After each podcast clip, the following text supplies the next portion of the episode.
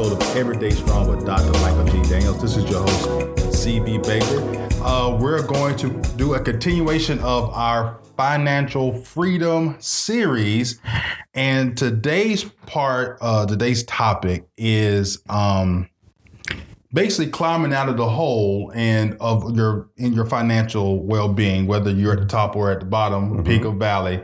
But we're going to talk about now coming from the peak I mean, not for the peak, coming from the valley mm-hmm. and getting back to the peak and and what happens in between there. Sure. The trials and tribulations, and then the we'll talk about how you'll start doubting yourself mm-hmm. sometimes, and God forbid, start doubting God's plan. Mm-hmm. You know, so we and, and I know from the pulpit, Dr. Daniels, you talk about that a lot, right? And, and keeping that faith. Um, so let's dive into it, Dr. Daniels. So before we started the, the podcast, we was talking about, and I was telling you, for my business as, aspect and mental health, everything is a lot of challenges going on right now.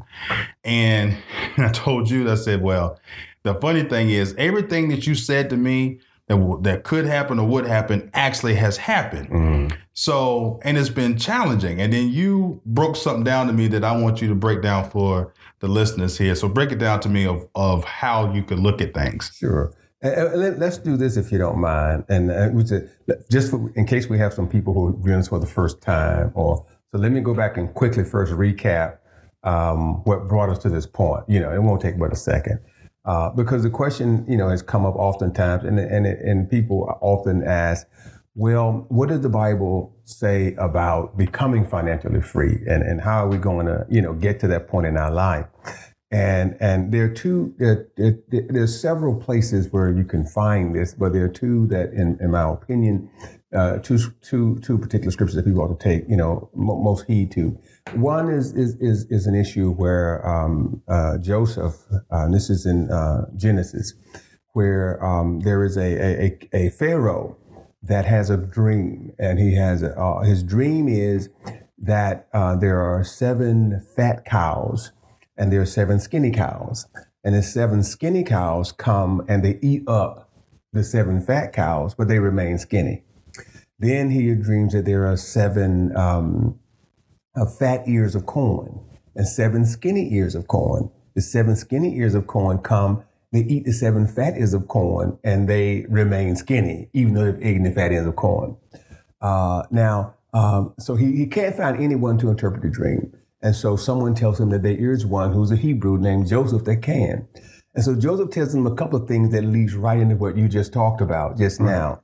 Uh, one, he said that uh, the, the fat cows and the fat ears of corn uh, mean that they're going to be seven good years. And the fact that he, he um, dreamed that there were fat cows and fat corn says that uh, God was really trying to tell him something because it was you know, I'm telling you the same thing twice, but telling you two different ways. Now, if you note that the seven um, skinny cows and ate the seven fat cows and remained skinny, mm-hmm. the seven skinny ears of corn ate the seven fat ears of corn and remained skinny, which meant that the bad times were going to be so rough mm-hmm. that even though they took what you had got in the good years, you would still feel yourself like you were in a negative place. Right. You know, and that's why they didn't get any, any you know, any, any better. So what, what, what Joseph told the Pharaoh was, in order to to um, mitigate your that you know that that situation, to set yourself up so that you are living off you you are saving uh, one fifth of all that comes in, which equates to if I'm saving one fifth, uh, you know, as we know mathematically, that says I'm living off of four fields, which is 80%. Right. So the concept is I'm going to live off 80% of my income. That's the concept. And, and let me say this because I know a lot of people out here right now that are not doing that mm-hmm. and are questioning how to do that. You know, mm-hmm. how can I get to living off 80% of my income? Well, what you have to do is you have to look at, well, um, what is my discretionary spending and what is my, you know, mandatory spending? I mean, that's, that's basically. And I don't care what income bracket you're in, we all have that, you know, mandatory and discretionary spending. Yes. You know, but we have to clearly identify what is mandatory and what is discretionary. Mm-hmm. And, and to give you an example, uh, most people presume that their cable bill is mandatory. or their um, you know Right. satellite bill is mandatory. Right. But it is not a mandatory deal. Right. It is a it is a discretionary spending. And so if if if if if if for example I am not at that point, then I may have to decide that rather than watching TV, I read a book.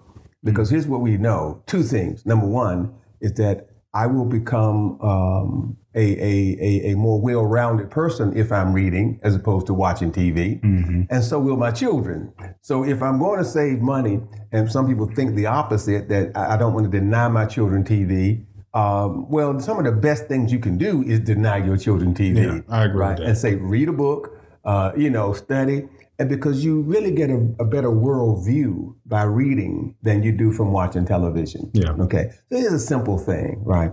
Uh, that that that one can do. Um, so once you get down to that eighty percent, now the Bible then tells us that um, because of who we are, uh, because we belong to God, that we should reserve ten percent and um, uh, and tithe ten percent. So I'm living off eighty. I'm banking ten, and that's my investment for my future. And I am giving God ten because that you know is His requirement to you know. uh, In fact, there's a text that says this: "Will a man rob God?" but yet ye have robbed me in tithes and offerings. Uh, and he says, Bring ye all the tithes into the storehouse, that there may be meat in mine house, and prove me now here with the Lord of hosts. If I will not pour you out, the, uh, open up the windows of heaven, and pour you out a blessing, that there shall not be room enough to receive it. Then he says, And I will rebuke the devourer for your sakes. Okay. So what that text is saying is that um, uh, most of us feel like when we don't tithe, and our hearts and minds that we are not stealing from God. You know, that's why he said, "You say, wherein have you robbed me?" Because our concept is, it don't belong to you, God. It belongs to us. But God is saying, no, it does belong to me. I gave it to you, so it belongs to me. And I gave it to you, and I'm just asking you to return back unto me to show your appreciation for what I have done for you. So he says that when you do that, I will open up the windows of heaven and pour you out a blessing. And one of the things he says I will do is I will rebuke the devourer for your sakes, right? And what he said to them was that their crops would prosper, right? Those kind of things. So they would not have an issue with their their their business dealings. Which what he's saying basically is if you do that for me, I will make sure that that which you do always prospers, even in lean times. That you may not go forward, but you won't go down. So let's say a person does not have a business, for example. If he's rebuking the devourer for your sake, that means that your car won't break down mm-hmm. because you know you won't have a bill that other folk may have. Right. Your car gonna last longer. Your refrigerator's gonna last longer. All those things gonna last longer until you get back to where to, until those seven bad years are over with, or whatever that period of time is that that you're going through. Uh, so I just want to get a little background so folk would kind of see, you know, how we got to where we were. Right. Uh, so now, so the question then becomes, as you said, what if I'm in that? What if, what if I have done all that? You know, I've done exactly what the Bible says do, and now I'm in a bad turn. I'm in a bad place.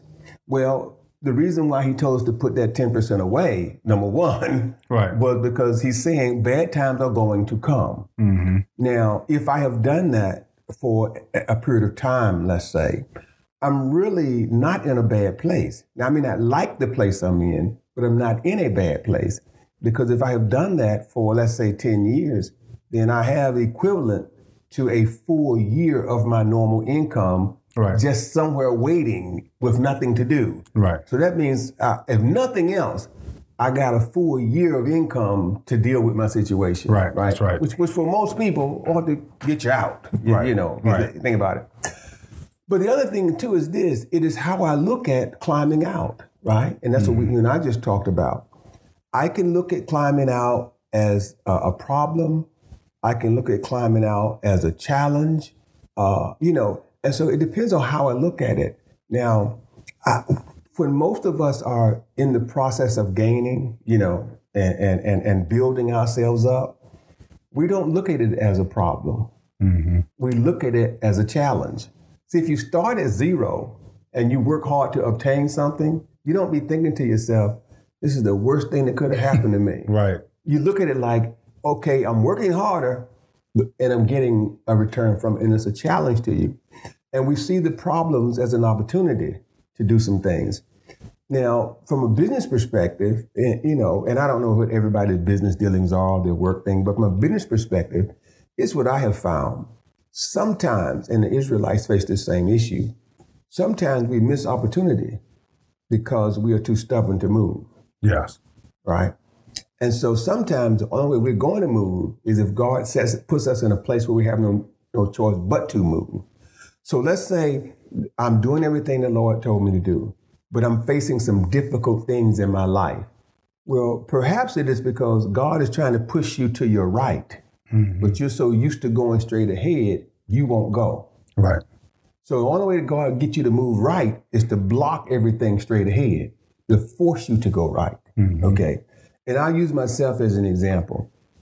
Um, I, I had always said to my, I always said to my wife and to you know close friends that I want to retire at the age of forty five, um, and everything I had did, you know, in my life up to that point was to put myself in a position so at forty five I could walk away from the federal government and not have to worry about anything. Right now, I get to forty five and by now, I am, you know, I'm, I'm up into up. I'm in executive management in right. the federal government. Right. You know, I'm sitting back. I'm, you know, I'm, right. I'm, I'm, I'm, what we call living the life. Right. And I don't want to go nowhere now because right. in my mind it's like, whoa. As like my wife said to me, well, why would you want to walk away now? You finally got where you want to go. Okay. If purity hell did not break out, let me tell you. and I mean pure T hell broke out. And I could not understand why my God would have me going through all this hell. Why I had to be dealing with all this stuff at this point in my life when I finally reached that pinnacle right. of success, uh, you know, as an executive in the federal government.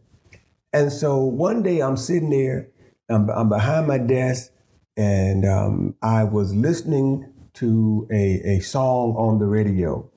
And, and what the song told the story of was the Israelites going through the wilderness to get to the promised land and how they was complaining going through the wilderness to get to the promised land. And, and, and the commentator said this, isn't it how crazy how we'll ask God to get us to the promised land but we'll fight hard to go back to where we came from mm-hmm. because they complained. They kept saying, "Right, Lord, why did you bring me out here in this wilderness for us to die?" Because they were complaining as He was leading them to the promised land because mm-hmm. they had to go through some stuff to get there. Right, and it dawned on me. So I've been asked. I've been all, all most of my career. I've been praying, Lord, position me so I can retire at forty five. Mm-hmm. Here I am at 47 and I don't want to do what I've been praying God let me do. Right. And now you got me at a place where I'm so sick of these folk in this federal government. I'm putting my papers in. Right. And I did it. And you know what? Haven't missed a beat. Because in my mind, in my wife's mind, it was like, you don't you leave that income. Don't you do it. Don't you do it. Don't you do it. I did it and I am more prosperous now than I have ever been in my life. Not necessarily because I have more money coming in, but because I have more things coming my way. Right. And and that's the key. Is that I may not have what I may not have the money, but I have more of what money can buy. Right. You know, because right. I've received that favor from God by doing what He told me to do. So I'm here to say this that I felt like at that time, you know, I was about to lose my mind. I felt like I could not make it. I felt like God had mm-hmm. abandoned me because I just couldn't understand why would you have these people, people that were lying on you, people that are, you know, doing all these diabolical things to ruin your reputation and to ruin your life. Why would you have them doing that? You know, I've been a good person. I've worked hard. I'm, you know, reasonably right. good folk. Right. And then as soon as I walked away from the federal government, the light bulb went off. It's the best thing you could have ever done. Right. right. So I guess I'm saying that just to say it depends on the perspective. You never know where God is trying to push you. But if you keep trying to go where you are, maybe the blessing you've been praying for, he's trying to get you to see, hey, you know what? You asked me for it, right? But you don't want to take what I'm giving you, right? So right. I got to push you to take it because yeah. you won't take it the way you ask me. And yeah, in, in my situation, um, I spent poof, probably 20 years studying the subject of leadership and, and motivation and stuff. And when the first wave for the business and um, mental health industry, with all these new MCOs and a lot of changes happening, somebody asked me, it was like, uh, "So, how you dealing with it?" I said, "Well, the ironic thing is, I'm prepared mentally for it. Mm-hmm. I just never had to actually use the stuff that I have studied and you know Mhm. and you know tried on little things here and there, but I never actually had to use it to where it's game time. Mm-hmm. You know, Right. right. so. But I said I'm using it, but and this is what I was t- telling you before. But what's not in the brochure, Pastor, was that climb or the climb back up the mountain Mhm. or the walk through the wilderness Mhm. you know, it's what's not in there is the bear over here in the corner, the snake over here, Mhm. you know, the the tigers and everything that you be that in you're in the forest or in that jungle, and and all you have is that voice, Mhm. the voice of God saying, "Turn left, Mhm. turn right," and then when you turn left, it's, there's still something here. It's like it's is what I look at it, Pastor, is almost like somewhat of a test. It's like this is what you asked for. How are you going to put faith in me that I'm gonna pull you out this situation? And then I've, prepared you. Mhm. Now the, you've, you're prepared. You got the tools that you that you that you need. Right. The last tool that you got to have is me Mhm. in order to make it through. Right. That's what how I feel in in the situation, and I'm seeing the light at the end of the tunnel because I'm following the plan. Right. But it's like it's hard to get there if like I have okay, I have the, the pleasure of sitting with my pastor every week. You know what I'm saying? So I have that opportunity. Right. A lot of people out there don't have that opportunity that's going through the same things when Sure. God tells them to turn left, they turn left and then they see all this other stuff happening. Mm-hmm. And it's like, how do you get past that doubt? Right. That- that- That's a good point. It's, it's a good question. And and and and I'll say this: um, that uncertainty is not just something that um, you feel if you are not uh, uh, grounded in the Word. You know, biblically, uh, most of the patriarchs at points in their time, you know, had that same kind of uncertainty and that same kind Right. of doubt. You know, David had his issues, right? Uh, and and and and and in fact, um, you know, we often say, uh, and I've heard preachers uh, talk about that concept of, of how to turn a test into a testimony. Um, because if, if you think about all the patriarchs in the Bible, um, there was a period of doubt. And, and you think about when the apostles uh, were with, with Christ and, and they, they find themselves on a ship, and these are seasoned fishermen, okay? They're seasoned fishermen, and they find themselves on the ship when Christ is not with them on the boat, and all of a sudden a storm brews up. And the storm is so terrible in their minds they're going to perish, that they're going to die. And and when Jesus gets back to them, you know, he says to them, "Oh, ye of little faith, you know, why would you doubt? Why do you think I would let you perish? You know, mm-hmm. why would I do that to you? Why would I send you to the other side of the sea if I thought sending you to the other side was going to cause you to die?" Right. Now he said, "I never told you that, that you wouldn't have to have the storm going to the other side, but I did tell you to go to the other side. Right. So if I told you to do it, that meant that I was going to make sure you made it, right? And I think that that really is uh, uh, how life is, right?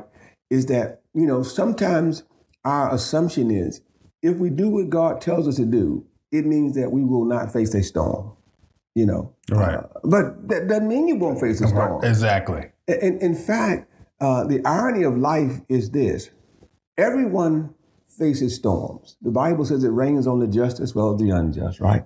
So everyone faces storms. And when I did not know God, I still faced storms. You know, it wasn't mm-hmm. like that life just stopped happening Right. and everything was beautiful. The difference is when I face a storm with God, here's what I know that He has already made a way for my escape. That's mm-hmm. what I know. When I face a storm with God, here's what I know it is a pathway to a better me, mm-hmm. not a pathway to a worse me. So those are the things that I know. And, and, and, and that's where my faith is so vitally important, i- i- is to understand that.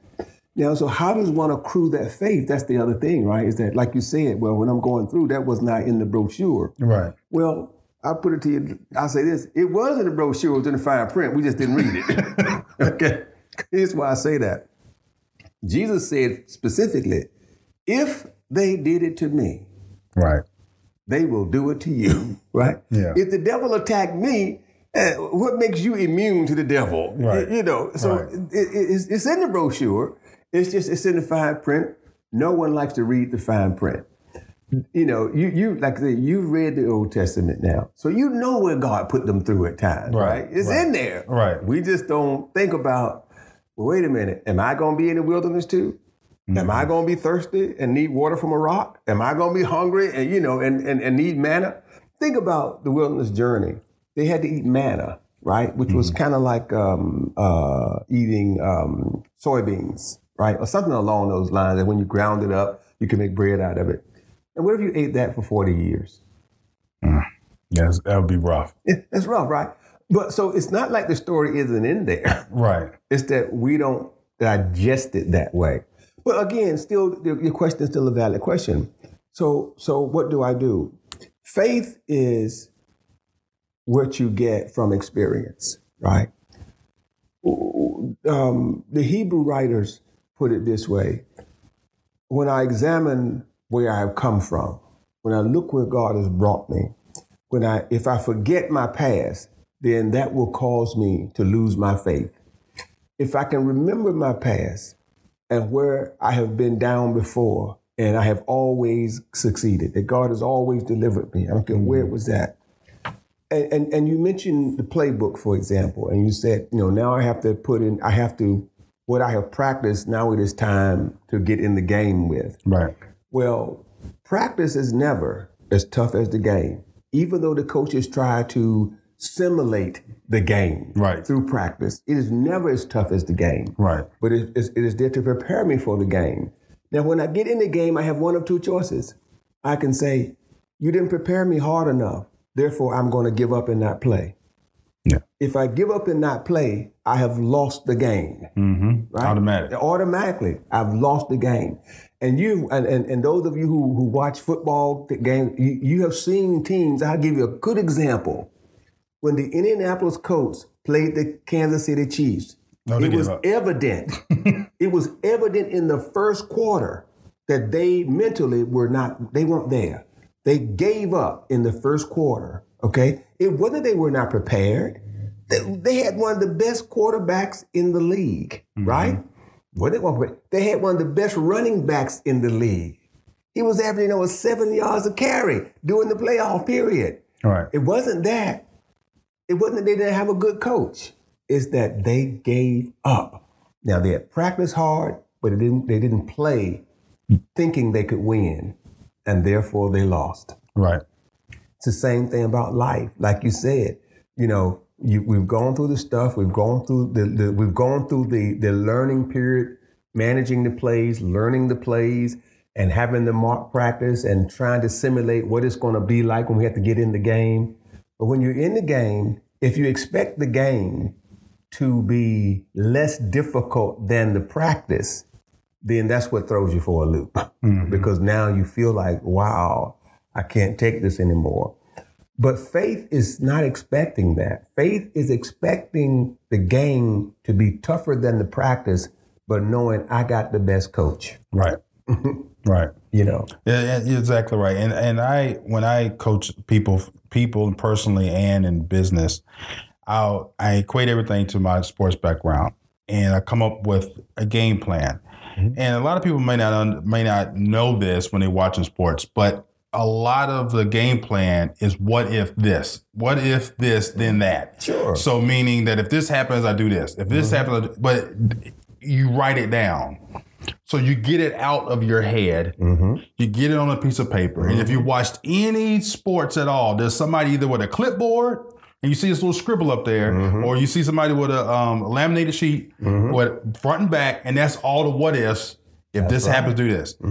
The ironic thing now in the Bible is life's playbook Mm-hmm. Now, I will say, out of what is like fifteen hundred pages that you got to look through to find, you know, to get your stuff together, but still, you could go into the Bible, look at certain scenarios, and Google it, and then create your own playbook of if this happens, this is what I need to do, Right. and then don't question it. And that's one of the biggest things that I got to deal with because I'm a mm-hmm. logical, logical thinking person mm-hmm. Is is not question it. If it doesn't make sense, sometimes it's like, yeah, it don't make any sense. But you just, you know what? Let me just do it anyway, because all I care about is the result. It's like if I want the result, why should I care if it don't make sense to me right now? Absolutely. And I'll give you an old school example of that. And, and, and I know this, this is going to be going back a few years. Uh, but I'm going to use the same same analogy you use.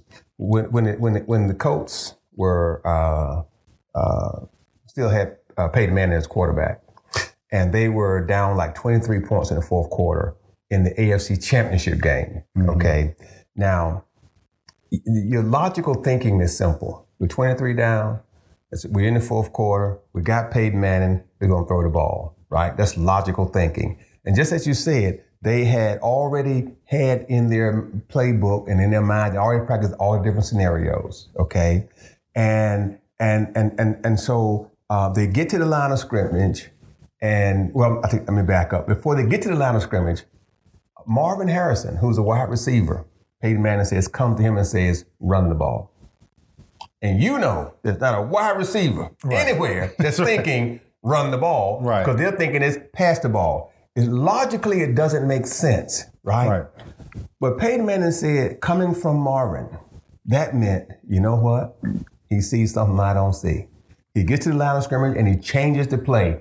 Even though the defense is set up to protect against the run, he changes the play and runs it anyway.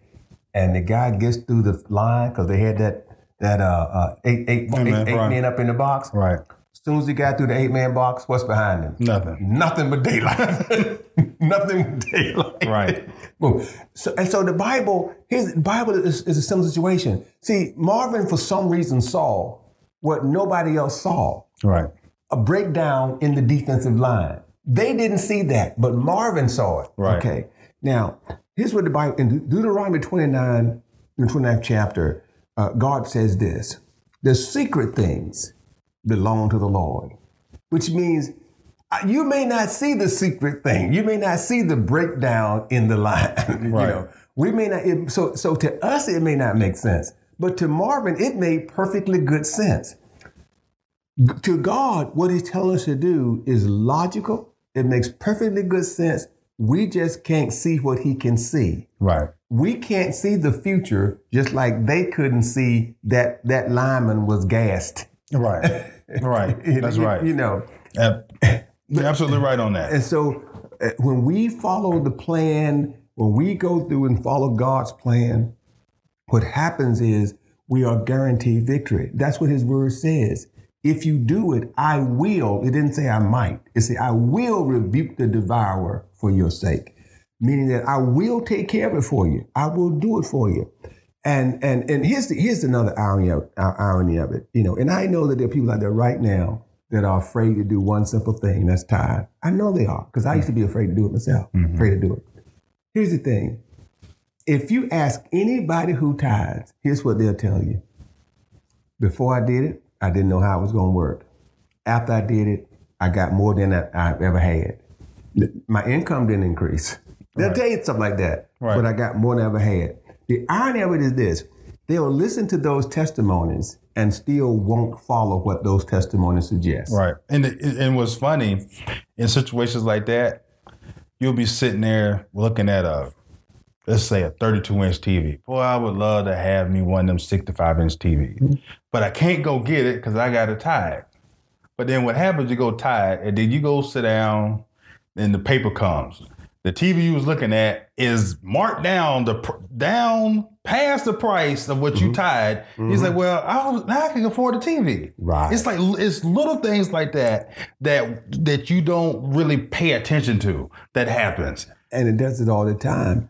And I'll tell you that. Not only that, here's another thing I'll tell you is that people will have testimony from their friends about how tithing works, and they won't tithe. but then they hear something on TV about how to get, you know, get financially secure, and they'll follow that Right. and then get mad because it didn't work. Right. Y- y- You know, or they'll buy they'll, they'll buy a book from an author that his sole purpose of selling the book is so he can make money. Right. You know, and if because because had that been for him selling the book, he wouldn't be making money. Right. That's, Right. that's right. But but you got another book But no, I'm gonna take it a step that's further. proven, right? I'm taking a step further. You you got the MBA, right? yes. And, and, and what is it in? it's in management. In right? With a- management. With, an emphasis in economics. In economics. So your pastor got an MBA with emphasis in economics, and if you follow the Bible. So if you got any questions, gotta do is hit pastor up. It's sometimes it's so the solution be so simple mm-hmm. that we just miss it. and, and many of the business, you know, the many of the business models are based after the Bible. Yeah. Now, when the business model conflicts with the Bible, and there are some to do that, let me say that. When the business models that I learned conflict with the Bible, I used to go with the business model I learned. What I found is that it didn't work. So now I always go with the business model of the Bible. Always. If there's a conflict, I always go with the Bible. You know, for example, give you a quick business model. And I know everybody out there that we, you know, we're talking about financial freedom about may not have this as an issue, but just as an example. You know, here's what we know uh, that when you're dealing with resources, right? You know, we always say that that that that that that that you you got land, right? You got capital, and you got human resources. That those are the basic resources you have from an economic standpoint, right? And we always say that they, that our most valuable resource is human capital. That's what we always say, right? Well, think about this for a minute. What did Jesus tell the apostles? The same thing. Mm-hmm. See, Jesus, he took, he got them together, right? And the Bible says he taught them. He taught them. They, they had OJT, and he sent them out to put it in practice what he had taught them. Then he called them back to him, and he said, "Now tell me how it worked." And then he told them why what they did did or did not work. So they kept, you know, they learned, then they go back out, then they got it right, and then once he left, he said, "Now you're ready. Right. Now you're ready." And then he left, and they were on their own. And franchising. Right. First Bing- version bingo. of fran- right. Bingo. And so now what? Each one of them went to their separate location. They were they were assigned a location to take care of. They they did that, and then they did the same thing. They apostolized people, you know, and then they sent them out to locations, and so it spread. Boom, boom, boom. It was the, it was the fastest spreading religion we have ever known. Okay, same concept, similar concept. Now I can tell you this: we in the business community say that we believe that concept. There's not a businessman, I shouldn't say there's not a businessman, but most business people do not really think their human capital is their most valuable asset, Yeah. I agree. right? Right now they're fighting, they're fighting, they well, they won the battle too, to not increase minimum wage in the state of Virginia to $15. Right. Why did they fight against it? Because they didn't think their human capital was their most valuable asset. Right. If they did, they would have gladly made it $15 an hour as minimum wage without it having to go through legislation. Right? Right. But I tell you what, none of those businessmen will say, I'm not going to buy this property. None of those businessmen will not look to get a 5% return on an investment. Mm-hmm. Right? They'll get a 1% return because all they, all, all they want to do is beat inflation. Right. So if the inflation rate is 3%, if I'm getting 4%, I'm winning. Right. Right? But they act like giving employees that live with a raise won't get them a better investment. When you think of turnover, mm-hmm. if if I, if, if I'm getting if, if I get turnover, if if my rate of turnover is every two years, I'm losing money. Mm-hmm. And when you pay a minimum wage, your turnover is like every six to nine months. Yeah. Yeah, it is. Right? So I'm just saying, see, that's a biblical principle that we don't apply. You know, when we know, even from our business learning, that that is something that you should invest in. Uh, so it's the same. Now, one thing too, for the people that's listening, that if you don't own a business and you're working for a business, take a look at their business model. Is it following what the Bible says? And that will let you know whether or not it's either time for you to, to leave mm-hmm. or stay where you at. Because you could be saying, I don't, I don't like this, I don't like my new, I don't like this position, I don't like this job. Mm-hmm. But if they're following the Bible, okay. maybe I should stay here versus going over there where I know they're not following the principles of the Bible. Absolutely. I couldn't agree with you more. Burger King versus Chick fil A. Right. I couldn't agree with you more. Absolutely. Because that two things. Number one, the one that's following the Bible, they're going they're going to be more profitable. They're going to take care of their employees better. Right. Right. And, and in the long run, you're going you're going to win. You- You're going to win. Yeah, a perfect example what you gave, Burger King, Chick Fil A. Look where Burger King, look where Burger King's uh, stock is now. Look where Chick Fil A stock is now. Right. Chick Fil A does not open on Sundays. On Sundays. Burger King don't want to ever close. Right. They're afraid of losing a dollar. Right. But the guy that owns Chick fil A understands something that the Bible says I will rebuke the devourer for your sake. I will make sure that you prosper. And that's the principle that he's going by.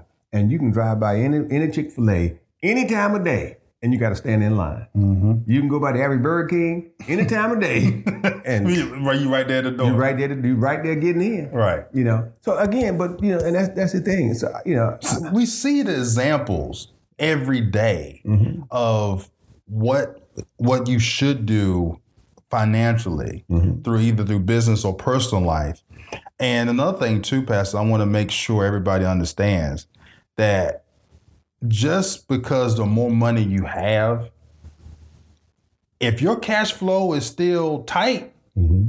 if you got a million dollars every month and your cash flow is you got nine hundred ninety thousand dollars, you know, and you only got ten thousand dollars to pay your bills with, and you got twenty thousand dollars worth of bills, You're in the same boat as somebody just getting fifteen hundred dollars a month.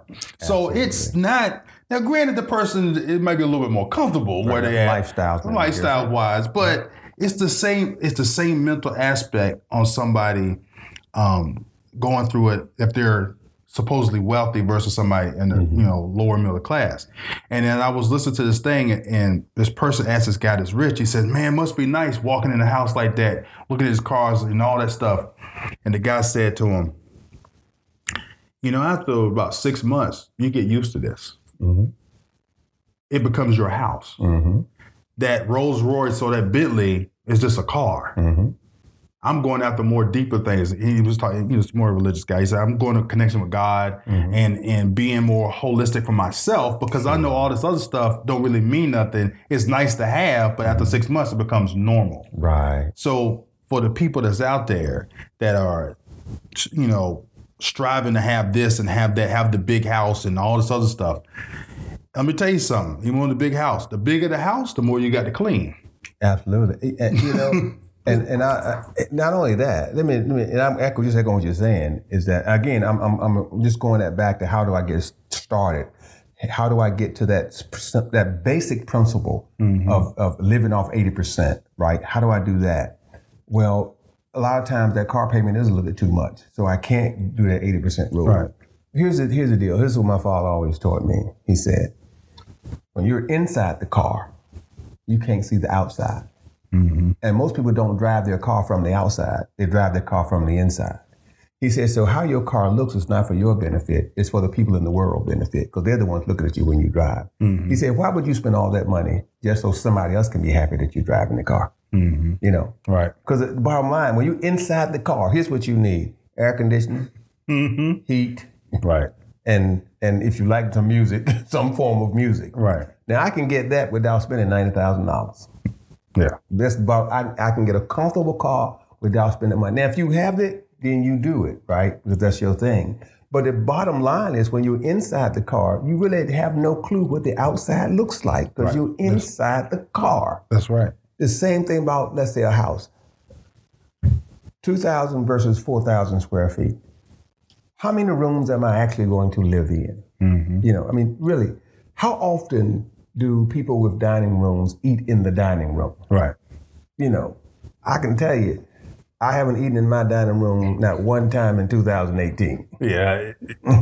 Okay. Yeah. No, and the only time we ate in here was uh, Thanksgiving. Right. If company come over, right? Right. Because most of us eat, eat in the kitchen like Yeah. we did when we were kids. Right, that's right. Or you eat, you know, watching the TV or something along those lines. Right. How, you can't sleep. You don't sleep in but one bedroom. It's not like you sleep in one bedroom this day and Right. then one bedroom the next day and one bedroom next day. Yeah, we don't do all that, right? So that that's the thing is that the Bible doesn't say God will supply your every want. It says God will supply your every need. And, and so, you know, so that's what I should be concerned about because getting wants don't necessarily make one happy. You're not happier with a 4,000 square foot house. You just have a 4,000 square, square foot, house. house. It don't mean your marriage is better. Yeah. You know, it doesn't mean your kids are smarter. You know, it doesn't mean any of that stuff. Driving a Bentley or driving a Chevy doesn't mean that all of a sudden, you know, you you, you know, your kids are more intelligent. They're going to graduate from college. Right. That's right. It, it doesn't. It doesn't mean that all of a sudden your wife is going to come home and cook breakfast and cook lunch and cook dinner and clean the house. It doesn't mean that. You know, mm-hmm. as a matter of fact, it probably means it less because because like as you said, the bigger the house, the less likely she's going to clean that whole house. Right. So I mean, I think that's the thing that we have to look at as well is that you know, am I trying to be happy based on a false narrative? Mm-hmm. You know, so am I trying to gain it with the assumption that gaining will make me happy? Uh, if, if, my mother said to me a while back, because there used to be a point in my life when I, I, worked three jobs, you know, and she said, "Why are you working three jobs?" And I said, "Because I'm trying to get this and trying to get trying to get that." She said, "But by the time you get it, you're not going to be able to enjoy it because your body going to be broke down." Why aren't you not just enjoying where you are right now mm-hmm. rather than continually trying to get more? You don't even enjoy what you have. She was absolutely correct. I was not enjoying things. My family was not enjoying me because I was never home. Right. I was always gone. Trying and then when you was home, dollar. you was tired. I'm just as irritable as I can be. I would come home and I would yell at the kids, "Y'all, cut all that noise out! Right. Get upstairs!" You know, da, da, da, you know. And Debbie would say, my wife would say to me, "Well, isn't it their house too?" You know, shouldn't they be able to enjoy the house just like, did, did you buy the house just so we could look at it? Or did you buy the house so they could enjoy the house? You know, I, I was so irritable because I was, you know, working so much. And, and so what they said was absolutely true is that, see, when you get back to what really matters in life, mm-hmm. what really matters in life, it changes your scope. And so then you can say, well, listen, am I trying to make more money to get to 80 20? Why don't I just reduce my expenses to get to 80 20? Mm-hmm. And then once I reduce my expenses, let me go ahead and invest the way the Bible tells me to invest. That way, I know it's going to come. It's, it, you're never going. The stock market is never going to keep rising. You're never going to have a bull market forever. right. you, you know, it, interest rates are never going to rise and never drop. It's going to all. The housing is never going to rise and never drop. It's always going to be a decline. We, everything always works in cycles. So we know the down cycle is going to come. We know that. But if I if I if I do what the Bible says, when the down cycle comes, I may not get more money, but I won't lose money either. Right. I know I will just spend the money I have saved. And then which we'll maybe get into next week mm-hmm. is talk about how you can benefit from the downturn. Everybody can if you're positioned right. If you're positioned right. During the upturn. Right. You know, uh, you're absolutely true. And so, but anyway, yeah, I, I think that's that that that, that I, I, you know we we could we probably could run about five series. oh yeah, five talks in the series, uh, and, and and and with great examples of how God can make a way for you. And and and one of these series, I'm gonna say, we, we, it needs to be. We need to also help people to to focus on the idea that, uh, as as the, as the rapper said, more money can mean more problems. Oh yeah you know, and, and that it, it, there's a concept in the Bible that says that I've learned to be content. And at some point, you have to ask yourself, is my purpose on this earth just to get more things? Or is my purpose on this earth to make the earth a better place? And, and, and so if that's driving you, it also changes how you think about trying to always gain wealth, mm-hmm. you know. But anyway, uh, I think we got a good point there. So stay tuned for next week, and we'll come again with part, this will be part three of our series. Uh, thank you so much for joining us this week. I'm your host, CB Baker. Till next time.